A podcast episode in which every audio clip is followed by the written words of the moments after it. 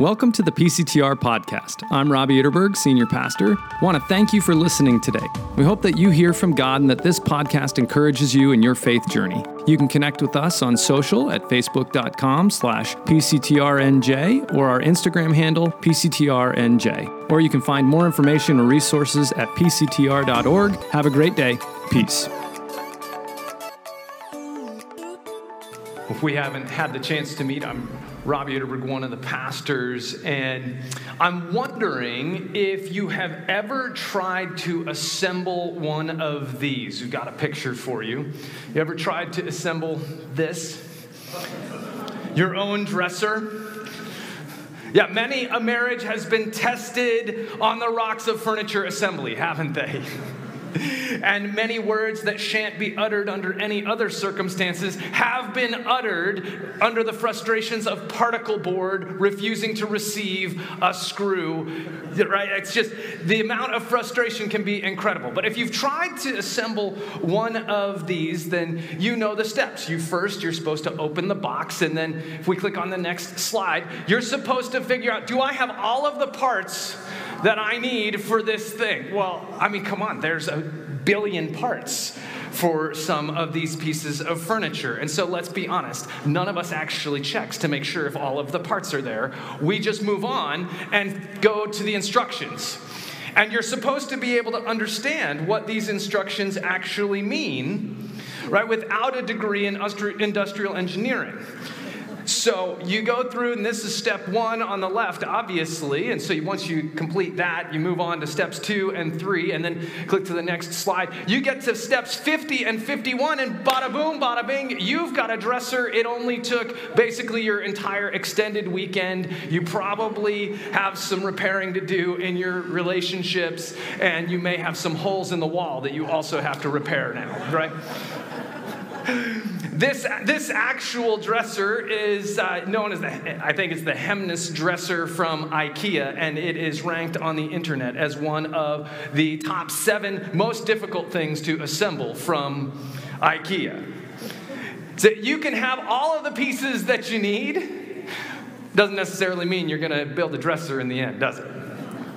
Which we have that experience, I think, in a lot of different other facets of our lives. And we're going to be jumping into that tonight as we continue our sermon series that we started last week, sermon series called What Matters in the End.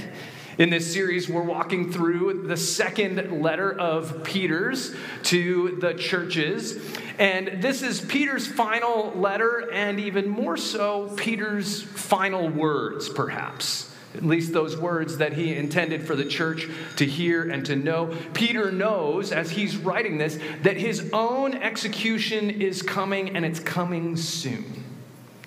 And so he's given this letter to really emphasize what are the things of most importance. What are those things that are on his mind weighing heavy as he sees his own end coming? And so last week we began with the, the core, the most important parts are about faith, the faith that we receive as a gift from God through the righteousness of Jesus Christ, and the grace and abundance that can be yours and mine in increasing abundance through our knowledge of our God and Savior Jesus Christ. And so he starts out with these core truths, and that's just in his address of the letter. And tonight we're moving into the body, the core. Tonight begins to talk to us about how do we live? What's most important in terms of the way we actually live our lives? And what he's going to tell us is that you've got all the parts, and now put them all together. And so we're going to jump into 2 Peter chapter 1 we're going to read verses 3 through 15, and if you want, you can follow along on the screen. Otherwise, you can just allow God's word to fill your mind and your heart and your soul this evening. His divine power has given us everything we need for a godly life through our knowledge of Him who called us by His own glory and goodness. Through these, he has given us his very great and precious promises, so that through them you may participate in the divine nature, having escaped the corruption in the world caused by evil desires. For this very reason, make every effort to add to your faith goodness and to goodness, knowledge, and to knowledge, self control, and to self control, perseverance, and to perseverance, godliness, and to godliness, mutual affection, and to mutual affection, love. For if you possess these qualities in increasing measure, they will keep you from being ineffective and unproductive in your knowledge of our Lord Jesus Christ. But whoever does not have them is nearsighted and blind, forgetting that they have been cleansed from their past sins. Therefore, my brothers and sisters, make every effort to confirm your calling and election. For if you do these things, you will never stumble, and you will receive a rich welcome into the eternal kingdom of our Lord and Savior Jesus Christ. So I will always remind you of these things, even though you know them and are firmly established in the truth you now have. I think it is right to refresh your memory as long as I live in the tent of this body, because I know that I will soon put it aside, as our Lord Jesus Christ has made clear to me, and I will make every effort to see that after my departure, you will always be able to remember these things. And let's pray as we move into this together. Heavenly Father, we invite your Holy Spirit that you have promised us, that you have given us to be at work, where we've made this space, we've made room for you in our schedule. Help us to make room for you in our minds and our will, that you can move and have your way. Lord, lead us. Speak to us in Jesus' name. Amen. So, right at the beginning of the body of his letter, Peter tells them and tells us that Jesus' divine power has given us everything we need. We've got it. Already, when you have that faith in him, that Jesus has died the death that we deserve to die, has rose again, risen again from the dead, then we have all that we need. Does it seem that way? Is that how you live day to day? That you have everything that you need? What would it look like if we lived more fully like that?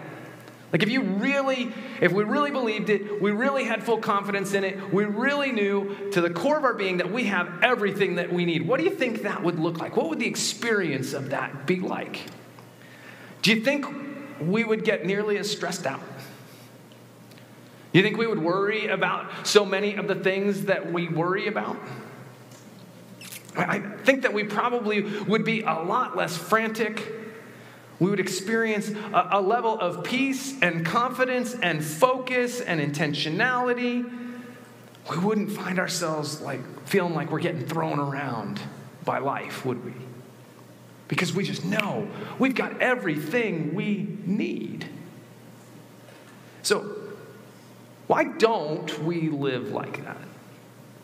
Why don't we experience the kind of peace that would come from having everything that we need? If this is a statement of fact, Peter's saying it's true. He's not saying you might or you could possibly if only you would. No, he's saying it's a fact that because it came from Jesus' divine power, it became from His glory, His goodness, His perfection has earned for you, achieved for you.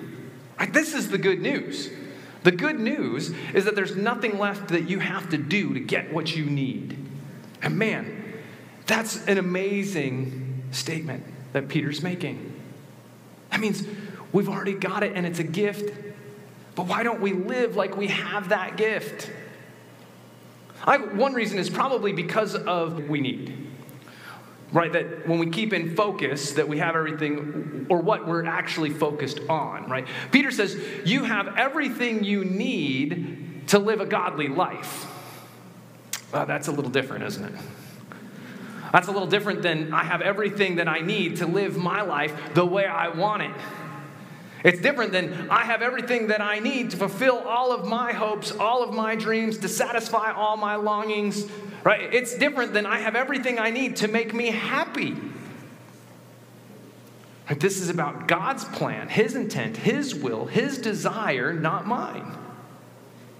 So he doesn't promise that I have everything I need for my life. It's like opening up that dresser, opening up that box for that dresser, and then right having all the parts that you need for the dresser, but wanting to build a bed. Right? Oh, but I really wanted a bed. Well, you have a dresser. So congratulations. You have everything you need for a godly life. This is a life that pleases God, is what that means. It's a life lived in participation in the divine nature, is what Peter says. And that is a profound, just even concept to think that we're living in relationship with God, that it's like we participate in the interaction of the Godhead Father, Son, Holy Spirit, this loving exchange constant between them, that we actually participate within that. And that's, that's a wild idea. I'm not sure I can even, and actually, not sure, I can't wrap my head fully around all of what that means. But you have everything that you need to participate in that kind of interactive, participatory relationship with the divine. Because it has come to you as a gift from Jesus Christ. And so, why do we settle for lesser things? We, we settle for less than a life participating in the divine nature. I have everything I need for that, but you know what? I really want this. I really want to be comfortable. I really want security. I really want money. I really want success. I really want acceptance. I really want whatever this is. When God's saying, I'm giving you an invitation to know me this intimately, this profoundly, to participate within my power and my being. And you already have everything you need for that. So, part of our, uh, the reason we don't live like we have everything we need is because we're focused on a bed, not a dresser. But the other thing, uh, other reason is I don't think we actually know how to follow the instructions very well. Right? You've tried to put it together and you inevitably choose the wrong length of bolt for this thing, and then you can't figure out why it won't actually finally press together. It's like, why don't they just make them all the same length? I, never mind. But we've got everything that we need, but we just don't know how to use it. We don't employ it in the way that it's intended to be, which is what Peter's now trying to get at in the heart of this passage, where he says very clearly that hey, you've been given everything you need for a life that pleases God, for participating in the divine nature. And so now, for this reason, make every effort, every effort to add to your faith, right? This trust, this belief that I've received everything that I need because of what Jesus has done for me. Add to my faith goodness, to goodness, knowledge Knowledge, self control, self control, perseverance, perseverance, godliness, and godliness, brotherly kindness, brotherly kindness, love. Add these, make every effort to add these to your life. Now, some, I think some really important things to notice about these things are those things that you can do. Can you do goodness? No, you can do good things. Can you do knowledge? No, you can learn stuff. Right? Peter isn't talking about a list of activities for you to do. He's talking about qualities to take on, to add to your person, to see in increasing measure within your life. And, what this really effectively is telling us is that we actually need to make every effort to be transformed right? Because I don't know about you, but these don't always come so naturally. Like this takes some intentionality, you know, perseverance and self control. But see, God doesn't just want you to be busier, like doing more things. He wants to change you from the inside out, change me from the inside out, so that every part of me, every aspect of who I am reflects who He is. That my participation in his divine nature overflows, that you begin to see it, so that when you look at me, or you look at one another, you look at the person of faith who's seeing these qualities in increasing measure, you're starting to see the reality of God in them. And you've known people like this, haven't you? And they are something to behold. Because you look at them and you kind of go, man, I don't know what it is about that one. It's weird, but it's amazing. And you may not actually get them or, or have a relationship with them or have anything in common with them, and yet you're drawn to them, right? There was this, this lady at a camp that my family used to go to growing up. Her name was Ruth, and she was really old when I was really little, and so I, I don't know how old she would be today, but you know, she was about yay big. She was a farmer. Like, I didn't have anything in common with her. And yet, every time I looked at Ruth, I saw something of Jesus. I saw his gentleness and his patience. I saw his tenacity and his perseverance. I saw his faithfulness, his prayerfulness. Every time I saw her, I was like, man, maybe I do want to spend time with you. Because it was amazing. And this is what Peter's saying. Right? This is what your life can be like as it's transformed from the inside out, where people see in you your participation in the divine nature of God, His character overflowing in your life, His mission, His priorities, His values, His longings. More of Him and His divine nature, less of me, less of my agenda, less of my sinful nature, less of my willingness to settle for a life that's insignificant compared to the life that He intends for me. And all of this is, is really spiritual growth, spiritual maturity. And it's expected. Peter's not saying, hey, for you who are like really into this, I've got some ideas how to enhance your life. His assumption is if you have faith in what Jesus has done, in Jesus himself, that then you are going to long to participate in the divine nature. And if that's the case, then here's how you do it you intentionally seek to make every effort to add these things to your life. It becomes the goal with intentional focus. And, and you can begin to ask yourself, Am I growing that way? Do you see these traits in increasing measure in your life? Have you changed in the recent past? I mean, we're not going to see growth day to day, not even week to week, maybe not even month to month, but if we're exactly the same as we were year over year over year, well, then we might be missing something. Matter of fact, Peter says, then you might actually be nearsighted and blind, which is just kind of a weird, like, did you see, see those together? How can you be nearsighted and blind? It's like, which is it, right? And actually, in the Greek, the word nearsighted could also possibly mean close your eyes or eyes closed. Which seems like probably a, a better translation because he's saying, you're closing your eyes and so you're blind. It's actually something you're choosing. You're doing that to yourself. When you're not growing, when you're not making every effort to see maturity, to live into the fullness of the divine nature, then you're closing your eyes to the life that God wants for you. And so maybe that's why it's not working. Maybe that's why there's always this sense of, I don't ever have enough. I need more. I don't have what I need for the life that I want to live. Part of why perhaps we live in this churn internally, unable to find that place of contentment that God wants for us because we've closed our eyes.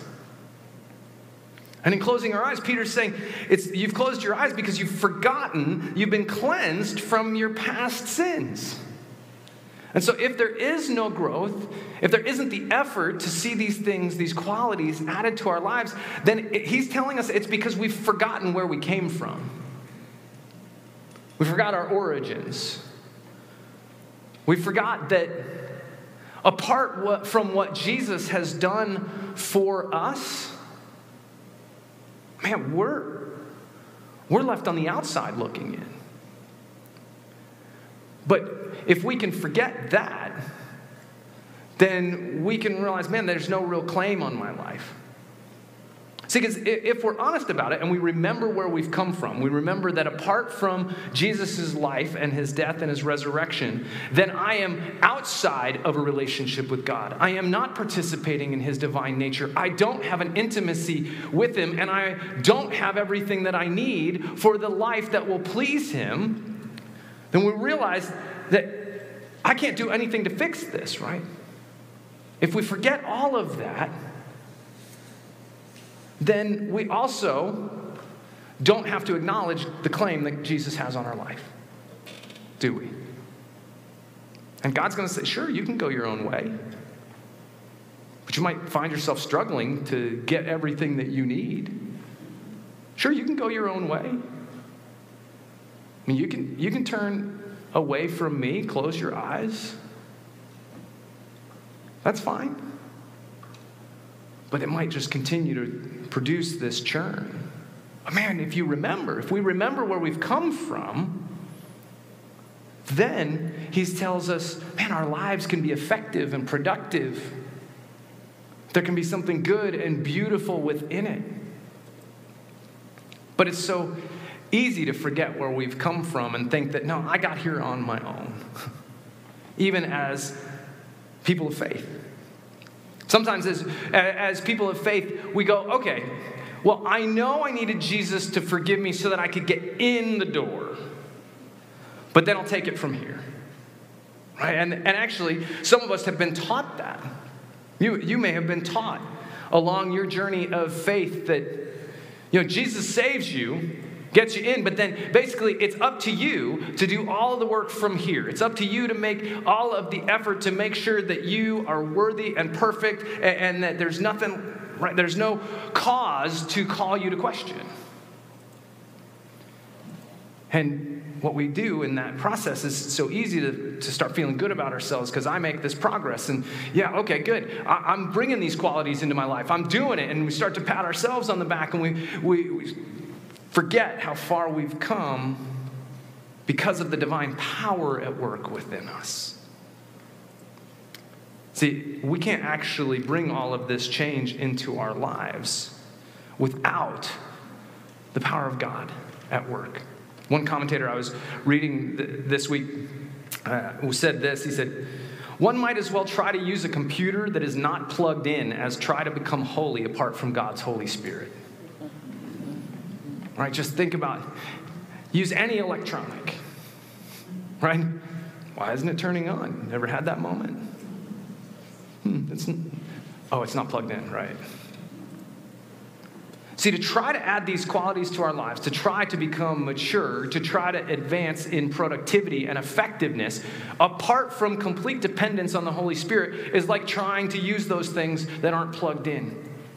Because we are to be plugged into the Holy Spirit. To be plugged into the Holy Spirit is participation in the divine nature. Participation in the divine nature comes through Jesus' power at work within us. It's reminding us constantly that on my own, I will continue to choose sin, but God has chosen me and has chosen to put his power in within me. And so it is possible. But there's a humility because we remember, oh, yeah, this is how far I've come. And I've come there because of what Jesus has done for me. And we realize He's got a claim on our lives, and we want to respond to that. We want to do what He has called us to do. And you, you might look at this list of, of qualities and you go, but yeah, but I can't do that. You're right. Perseverance, goodness, self control. Forget self control, right? We just we always want to leave that one out. You can't do that on your own, but you have everything you need. Right? It's the Holy Spirit within you to, to add that to your life. And so, then what, what's left for us? If He's the power, then we still need to make every effort. Right? If the Holy Spirit is the, is the electricity running through the cord, we still got to plug in right? And sometimes we're tempted to just kind of sit back and go, you know, God's just going to do his thing with me, and so I'm just going to kind of keep going through the motions, and, and, and you know, eventually I'm going to get to heaven. And isn't that what it's all about? Well, Peter's saying, heaven's beautiful and it's great. But between here and there, Make every effort to add these qualities to your life. Not so that you can make yourself, make, you know, make God love you, make God accept you, but it's to become like Him, to participate in His nature. Growing up, I loved watching the NBA, and it's NBA playoff time if you, are into that right now, and it's actually been quite entertaining. But I, my first memories of watching the NBA are, of course, Michael Jordan. Pretty much every guy my age, and probably woman my age, that's the fir- first memories. And I remember distinctly Michael Jordan playing in all the playoff series against the Utah Jazz in the finals. And, you know, I, I wanted to be like Mike. Everybody wanted to be like Mike. Matter of fact, Nike banked a whole lot of money that everybody would want to be like Mike. And Gatorade coined the phrase, everybody wants to be like Mike. And they were right. And so I would go out into my driveway and I would practice and I would practice and I, I would pretend and I would do the things that I saw him doing, or at least I would you know, attempt to do the things that I saw him doing. And you know, I'd get trampolines out so that I could you know, jump up and still miss slam dunking, but I would try, right? And I would drink Gatorade. And I always told my parents if I could just have the Nike shoes, I could really get up there next time. And they weren't really convinced by my argument. But the thing is, I, I wanted to be like Mike because he was a hero. And I wanted to make every effort that I could to be like him. Not so that he would like me, he didn't know who I was. But so that I could be like him, to honor him, right? This is the same idea that Peter's saying add these qualities, make every effort to add these qualities to your life. You'll be like him, you'll participate in that divine nature. So, what's your effort level like? How's that going? Is it just kind of staying the course? Or is there every effort? That word every is a real pain, isn't it? You know, if it just said make effort, you know, I could say, yeah, I'll make an effort, sure. It's that whole every part. It's the, the total claim that God makes on our lives. But he can make a total claim on our lives because he gave his total life for you. Jesus held nothing back to make sure that you had everything you need. He made every effort to the death on a cross so that you could receive the Holy Spirit to transform you from the inside out, that you could then be effective and productive, becoming like Him living his plan and his purpose and his will for your life, not your own. And so, in the process, Peter says that you'll therefore confirm your calling and election. What he's saying is, God's chosen you for this. God chose you before you chose him. But we don't always feel like right? That God has chosen us. And we don't always feel like He's given us everything we need. And so if you struggle with that, and if you struggle with where you're at with God, and you struggle with feeling like you don't ever have enough and you never measure up, this is the invitation. You're responding to his love, his call, his choice of you by choosing to make every effort to no longer make your life about you and your goal and your priorities, but to make every effort to participate in his divine nature in that loving relationship, to be productive in his ways. I think Peter's saying, as you do, as we lay that agenda down, we actually experience more assurance, more confidence, more peace. Why would that be? Why would that be that as we do this God's way, we would receive that peace? I think because if we don't, if we choose to live life on our own terms and we keep trying to, to do it our way and we keep, or we just kind of keep floating along, wait until we get to check out, then the reality is we're having to figure out each and every day how to live. Do you feel that weight? I gotta, I gotta make these decisions and I gotta figure out what my life should be for. And I've gotta, I've gotta figure out what's gonna be satisfying and productive and happy and fulfilling. And I gotta do all this. And that's, that's a whole lot of weight that I don't think I can carry.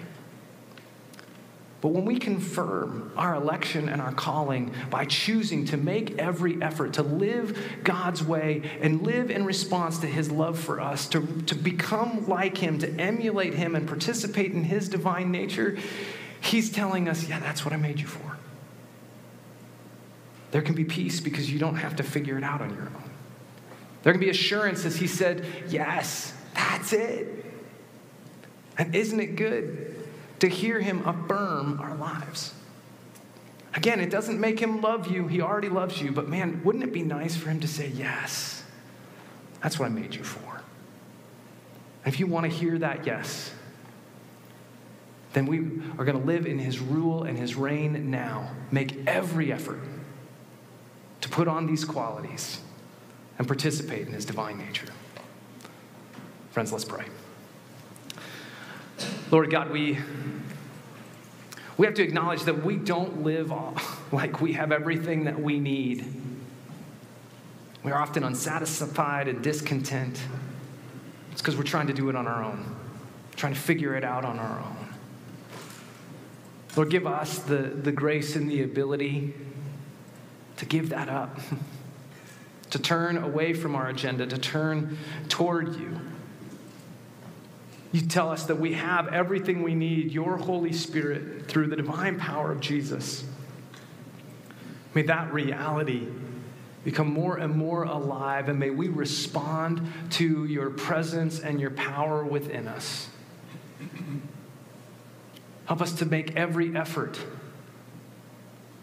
to look like you, to live in your divine nature, to not settle for a lesser life on our own terms. And Lord, may we hear you say yes. That affirmation that our soul longs for as we participate in your love and love you back. In Jesus' name, amen.